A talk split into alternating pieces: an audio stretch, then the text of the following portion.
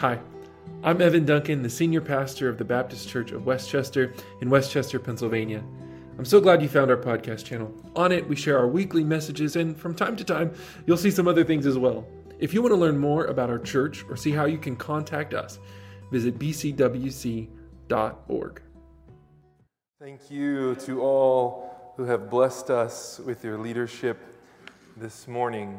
Good morning. I'm Evan, the senior pastor here, and welcome. And welcome to everybody watching online as well. Thank you for participating, engaging in worship together. It's already been such a beautiful morning. Thank you, Anne, for your beautiful playing. For our singers, what a big group we had this morning. For our praise band, um, excellent, beautiful worship this morning. And, and doing so while Emily and Ryan are away. Uh, at the Abkapad Women's Retreat leading worship there. Uh, we're thankful uh, for their ability to share their gifts. And thank you, Jim, uh, for sharing. And, and I heard that there may be an anniversary happening this week. Congratulations. Uh, we, we, are, we are blessed by you and celebrate with you. I'll read this morning first from Esther, chapter 4, verses 13 and 14. Mordecai told them to reply to Esther Do you not think that in the king's palace you will escape any more than all the other Jews? For if you keep silent at this time, yes, relief and deliverance will rise for the Jews from another place, but you and your father's family will perish. Who knows? Perhaps. Perhaps you have come to royal dignity for such a time as this. These are the words Mordecai offered to Queen Esther as she considered if she might risk her very life to go before the king to try to save her people. We'll conclude our look at the book of Esther today, and it's going to be a little bit different this morning uh, because we will be hearing not just from me, but also from a local rabbi. Uh, so I was able to have a great conversation with Rabbi Elyse Seidner-Joseph earlier this week. She lives in West Chester most of the time, but right now she's in Colorado. So we did that via Zoom. She couldn't be with us in person. So we'll see clips of that conversation throughout our time together this morning because as we look at the scroll of Esther and the celebration that comes from it, I realize that I have quite a few blind spots about the culture and the history and the celebration of Purim that emerges from this event. And Rabbi Elyse will provide some beautiful, powerful insight for us. But before we get to that, I want us to remember where we're at in this story. If you remember the background, the Jewish people have been in exile, if you'll remember, and a hundred years after that, about, there are still Jewish people living all over the region, including people living in Persia. And here we find this story of the king of Persia who is foolish, tempted by wine, unable to make a decision for himself, and his actions have great impact on the people. He'd been throwing this party for six months and then added to it. And then he invited more guests to it. And in the depths of the party, he invited his queen to come parade herself to the people, and she refused. He was angry, so he said, Enough with her. He gathered all of the single women in the kingdom and then tried to find someone else to be his queen, and he chose Esther, an orphan Jewish girl. She lived there as the queen, and time passes. Eventually, a villain emerges. Haman, he shows up, and because he's offended by Esther's uncle Mordecai, decides that he should convince the king to destroy all the Jewish people, and the king goes along with it. It is in this depth and fear, this edict of coming genocide, that Mordecai goes to the queen and says, Can you speak up? Perhaps you have come to this position of royal dignity for such a time as this. From there, as we learn in the last few weeks, The king is having a hard time sleeping, and so he reads the minutes of previous business meetings. I don't know if you've ever done that to go to sleep, um, but, but the minutes we can get them to you from our business meeting, and that might help you. Uh, you can go to sleep that way. He reads the minutes and discovers that Esther's uncle Mordecai saved his life once, and they never did anything to thank him, and so he throws a parade, making the villain Haman throw it for him. And we see this reversal of these people who are about to be wiped out being lifted up. And then Esther goes to the king several times, eventually speaking up and saying, Yes, here is what's going on to my people. I am a Jew, and this edict will kill my people, and Haman is the one who did it. The king becomes enraged, and Haman is killed. A new edict is passed the king says, We can't undo what we've done before, so what we'll do is pass a new edict where the Jews can defend themselves.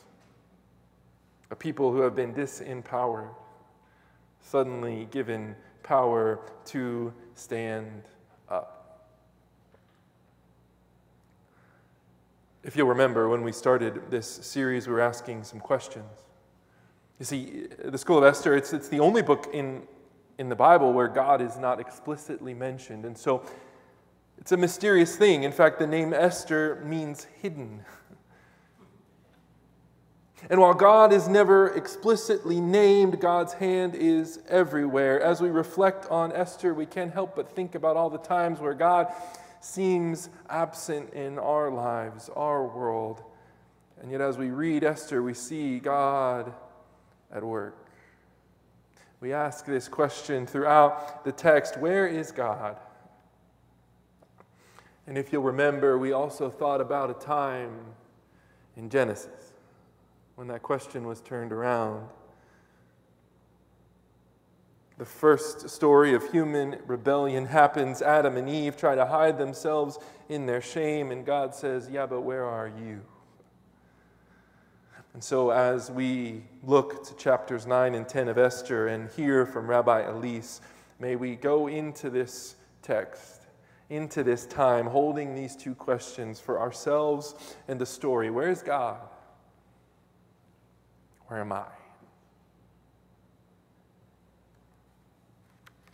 Esther 9 20 through 22 says, Mordecai recorded these things about the Jewish victory over their enemies and sent letters to all the Jews who were in the provinces of King Ahasuerus, both near and far, enjoining them that they should keep the 14th day of the month of Adar and also the 15th day of the same month, year by year as the days on which the Jews gained relief from their enemies, and as the month that had been turned for them from sorrow into gladness, from mourning into a holiday, that they should make them days of feasting and gladness, days for sending gifts of food to one another and presents to the poor. The reversal has happened. And Mordecai declares that they should keep this holiday together where they celebrate this transformation of relief that has come for the people. And now, with all of that in mind, let's look at our first clip from Rabbi Elyse. Great. Well, thank you. Thanks so much, Reverend Evan. It's really my pleasure to uh, send you all greetings from Colorado, where I am right now. And um, just to say that your church is very dear to me for many years because of our friends, Reverend Jim Olson and Arden Olson and Rachel and their whole family, who remain very dear friends of ours, even from very far away. So, um, hello, everybody. Um, and uh, I know some people from the church still, and uh, um, let's see. So, just about me, I've lived in West Chester for close to 30 years now, and um, I am a second career rabbi and started a small congregation in West Chester, which uh, I retired from uh, just this past year in the pandemic. And um, I guess the sort of people often ask what branch of Judaism. Um, uh, I call myself post denominational uh, or just Jewish. It's probably easy to understand. And um, yeah, so so happy to come and talk with you about about Esther and uh, about Purim. Thank you. Um, so we've been we've been looking at Esther for several weeks now. What is your relationship to the scroll of Esther, and and how have you found it to be significant? Um, well, um, you know, Esther is one of the five scrolls that we have that are part of the Hebrew Bible. Um, it's one of only two books that are named for a woman, and um, we might say stars a woman. You know, she's the uh, the top of the cast list, maybe. Um, you know, um, my, I guess my first experience of uh, the scroll of Esther, what we call Megillat Esther in Hebrew, is um, growing up and going to synagogue and hearing hearing the uh, Megillah, the Megillah of Esther, read on the holiday of Purim, um, and um, it is a very raucous affair because um, Purim, which is the holiday that emerges from the Book of Esther, uh, is sort of like Halloween and Mardi Gras and all kinds of and New Year's Eve basically all rolled into one. I mean, it's it's a crazy holiday. Um, people dress up in costumes. People make lots of loud noises. People uh, sometimes drink to excess because there's a phrase in the Talmud that says that uh, on Purim that one should alter themselves, A L T E R, not A L T A R, themselves to such a degree they, they can't tell who the bad guy is, Haman, Haman, from the good guy, Mordecai. Okay. Uh, so for some people, that means, you know, they have a bunch of shots. Um, but when we hear the Megillah read, every time the name of Haman or Haman is said, uh, we have like these loud noisemakers, like uh, fire engine groggers and all kinds of, and it's it's just crazy. It's like everything that you could just imagine. Like just imagine being in church and like interrupting the worship and basically like throwing tomatoes and things like that. Like we don't throw tomatoes, but it's just it, oh, it's only once a year too. You know, so um, it, it is the, the the Book of Esther is a crazy. It's a crazy story, and the holiday is a crazy holiday. Um, and it also has a lot of deep meaning. Which, when I was a little kid, I just thought it was fun. You know, all it was very heteronormative. All the girls dressed up like Esther in the beauty contest, and all the boys dressed up as Mordecai. Occasionally, somebody dressed up as Ahasuerus um, and there would be beauty contests, you know, and the carnival, and it was just great as a kid growing up. Yeah, it's fascinating. I, you know, as I was first interacting with Esther, you know, you, in my background, it's you know maybe a Sunday school lesson once every couple of years, and then right, like a Veggie Tales movie, which was you know uh, sure. one night with the king, right? Yeah, you know? Right. And it wasn't until you know much later that i actually kind of read the whole thing and realized that it's hilarious. It's full of all these dramatic turns and changes. I mean uh, laughing out loud while reading the scripture at least when i was growing up was not really something that i anticipated and then as you sure. get you know esther it's oh it's it's fantastic um, one of the questions as we've asked the congregation that give some feedback is is about this type of literature that Esther is. Mm-hmm. What is this uh, scroll? Yeah, yeah, it's just such a great question. I, I think I think it's just important to say, you know, it's not a history book, and you know there are have been attempts to place these events in the history of Persia, where uh, where the events supposedly take place, um, and it, it's it's a historical or it's not historical. Um, it really more resembles um, sort of like court hijinks literature that we see in the Middle Ages in England and things like that. Um, and maybe some of the stories that we read in Chaucer, like in the Canterbury Tales, if you were an English major like me, um, you know, just crazy, crazy stuff. And you know, just even if you just read the first chapter, I mean, the king, the king is such a fop. He's such a fool, right? Ahasuerus, he, first of all, like points if you can even pronounce that. But um, you know, it says he's like the most powerful guy in the whole wide world, but he's a total ding dong, right? I mean, he's set up like a fool, right?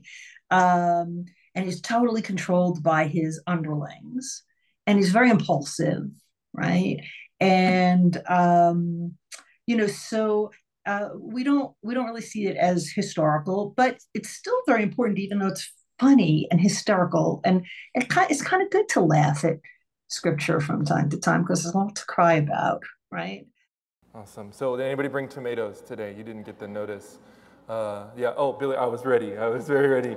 Uh, uh, as we approach Esther and get to these final chapters, we have this kind of turn, and then the, the Jews defend themselves, and we see this kind of huge amount of violence, and we're like, what do we do with this? This is, you know, uh, Pastor Jag in his beautiful sermon last week kind of alluded to that. What, what do we do with, with this text, and how, how do we engage with it when it seems so extreme the other way? And, and so, with that in mind, we'll look at the next question, which has to do with that.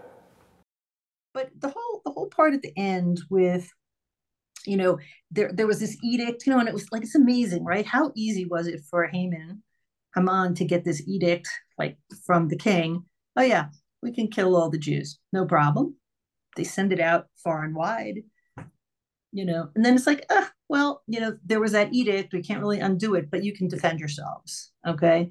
Um, and that's kind of different for a people that has been subjugated and put in exile, right? Like for Jews to have that kind of power is like very unusual, right? And so my best way of understanding that whole thing is as a revenge fantasy. Okay. Um, you know, um, there's there's this little joke about like all Jewish holidays that like you can sum up pretty much every Jewish holiday in like two sentences, three sentences. They tried to kill us, they couldn't. Let's eat. Mm. Okay. So you know, if that's like the ethos of how you think about, you know, the cycle of Jewish time, then, you know, having a revenge fantasy every once in a while, I think is some kind of psychological release. Uh, I love that um, idea that it asks a different question. For such a time as this, but, but because you rose to this position. And so when we think about this question, where is God. God has been at work throughout Esther, but where is Esther? Risen to the opportunity to do something with where she is, we ask that question about ourselves where are we? Where has God placed us? What influence has God given us? What privilege, success, access to resources? Jim gave us such a great illustration of what it means and, and why it's so important that we give care to those with less. Where am I in relation to the world around me? How might we use our experience, status, time, passions, gifts for the work of God in the world? These are the questions that the world is asking around us as well. What might we do to make the world better, more livable, more loving, more hopeful for who is to come? It's a question that we who follow Jesus have a great example to look at.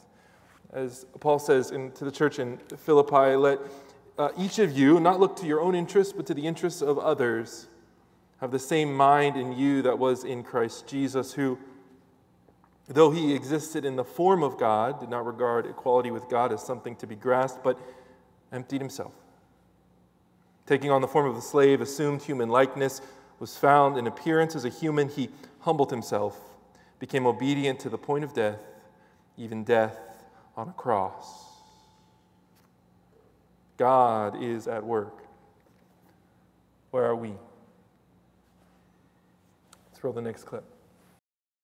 But the whole the whole part at the end with you know there there was this edict you know and it was like it's amazing right how easy was it for Haman Haman to get this edict like from the king oh yeah we can kill all the Jews, no problem. They send it out far and wide, you know, and then it's like, ah, well, you know, there was that edict, we can't really undo it, but you can defend yourselves, okay? Um, and that's kind of different for a people that has been subjugated and put in exile, right? Like for Jews to have that kind of power is like very unusual, right? And so my best way of understanding that whole thing is as a revenge fantasy. Okay.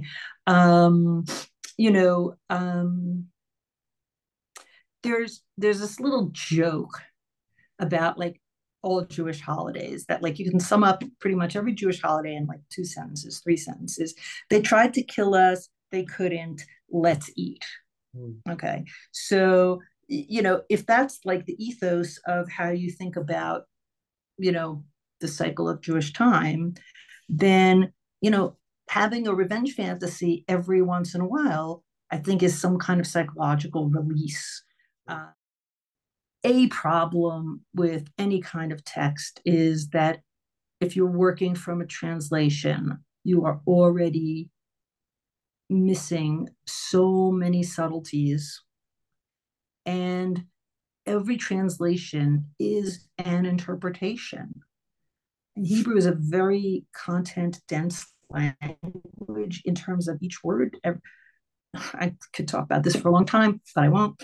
Um, you know, so like for for example, I know this was actually one of one of the sort of sub questions about this whole idea of like for such a time as this, right? I mean, one of the things that is really important in that little quote, you know, this is like Mordecai trying to get Esther to like talk to the king, even though that would put her in danger. The, a part that's so missing a lot of times is, you know, that you rose to this royal place for such a time as this. And so, you know, when we talk about that, to me, what that says is how do we right use our power? Mm-hmm. Okay. So, um, sure, for such a time as this, sure, you could say that about just about everything. But if we say, okay, you are in a position of power at such a time as this, how are you using your power? It has a totally different valence to me than a person who doesn't have power you know and i, I think it, it asks a different question the reality is anti-jewish hate is rising all over um, the world and in our nation and those calling themselves christian have often been leading that effort of anti-jewish hate i'm grateful for rabbi elyse and getting to hear her perspective um, so we asked about, you know, some examples of this. She was able to quickly provide articles to acts of anti Jewish hate in our own community recently.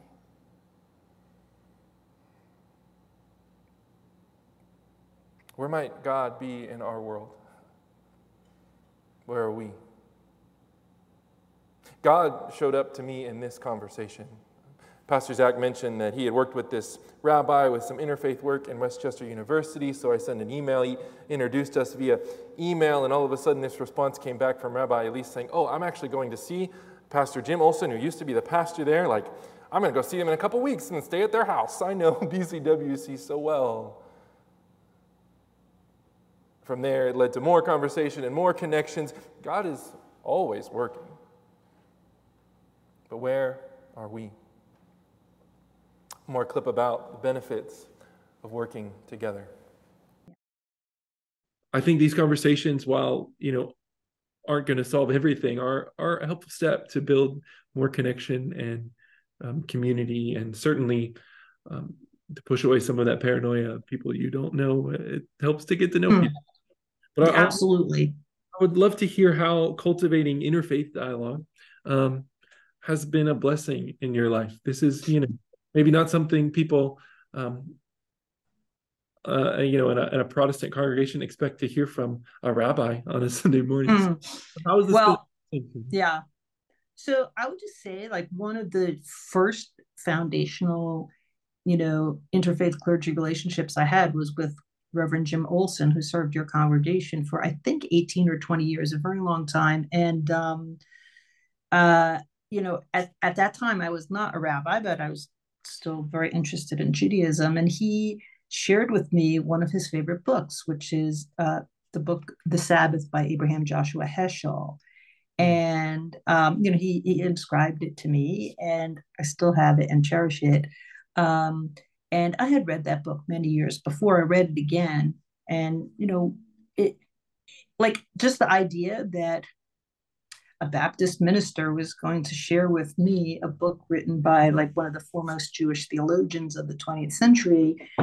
That was pretty radical. Um, so, you know, I'm very, very grateful for that. Um, you know, just in my own rabbinate, I would say that uh, interfaith uh, experiences and work um, are among the most important things that I would say that I have done. Um, in, in a few areas, uh, with the Sufi Fellowship of Bawa Muhaiyaddeen, which is um, based uh, in Philadelphia and in uh, East Fallowfield, out in the farther hinterlands of Chester County, um, and with a group of Jewish, Muslim, and Christian women having a very intentionally multi faith uh, Seder before Passover for several years, where we incorporated Jewish, Christian, and Muslim ritual. Um, so, you know, very careful about not uh, falling subject to cultural appropriation and having a lot of discussion about what does that mean? And what does um, what does it mean to learn and have an experience as opposed to um, being cultural appropriators? Um, so i think those things are really important.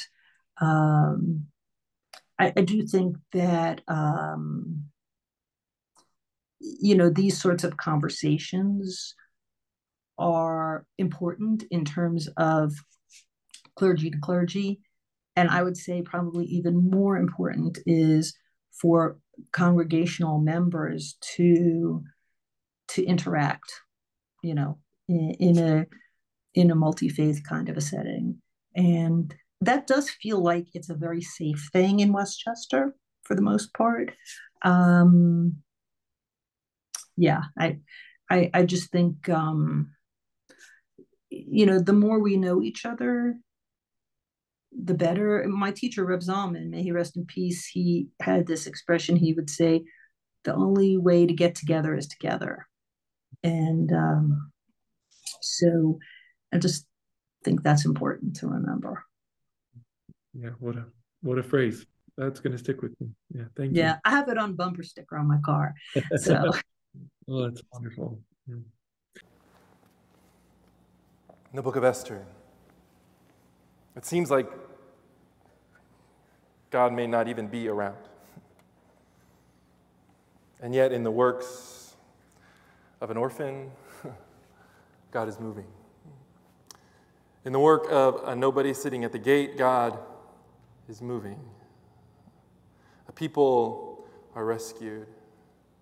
And we remember that God is always at work. In conversations, in relationship, in connection, God is at work among us And God was at work through us. As we see God work through Esther and Mordecai, we are invited to imagine how God might work through us as well.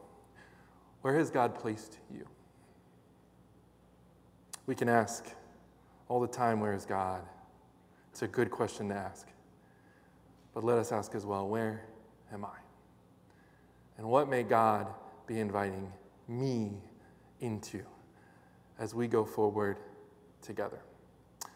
We'll close this morning uh, with a prayer from Rabbi Elyse. Christoph, you can jump to the end and play that video. Mi Sheberach Avotenu v'imotenu. May the Holy One of blessing who blessed our forefathers and our foremothers bless this congregation of the First Baptist Church of West Chester and all those who live and work and play in the surrounding communities, um, to bless all of them with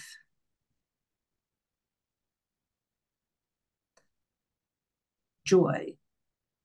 And as it says in the Talmud about Purim, Mishenichnas Adar Marbim Besimcha, when Adar comes, joy will increase. So to have a sense of joy increasing, um, to also, as we enter now in this month before our high holidays, the month of Elul, which is an acronym for Ani Lidodi Vidodi Li. I am my beloved's, and my beloved is mine. Who is the beloved? The beloved is God. So to feel that we are part of God, God loves us, and we reciprocate. At this time of the year, it's said that God, the King, is in the field. You can go out and be physically embraced by the presence of God. So we should have these experiences um, in ways that move us, that move us towards justice and righteousness, to a thirst for learning and compassion and caring, and being the very, very best kind of human citizen of West Chester and of the planet. And for all these, let's say Amen. Amen. Thanks for listening to the Baptist Church of West Chester podcast. If you have questions, want to connect, or are looking for ways that you can support God's work at this church, visit bcwc.org. And as you go, through whatever your day may throw at you, I want to share this blessing with you. May the peace of our Lord Jesus Christ go with you wherever he may send you. May he guide you in the wilderness, protect you in the storms. May he bring you home rejoicing at the wonders he has shown you. May he bring you home rejoicing once again into our doors. Go and be the church.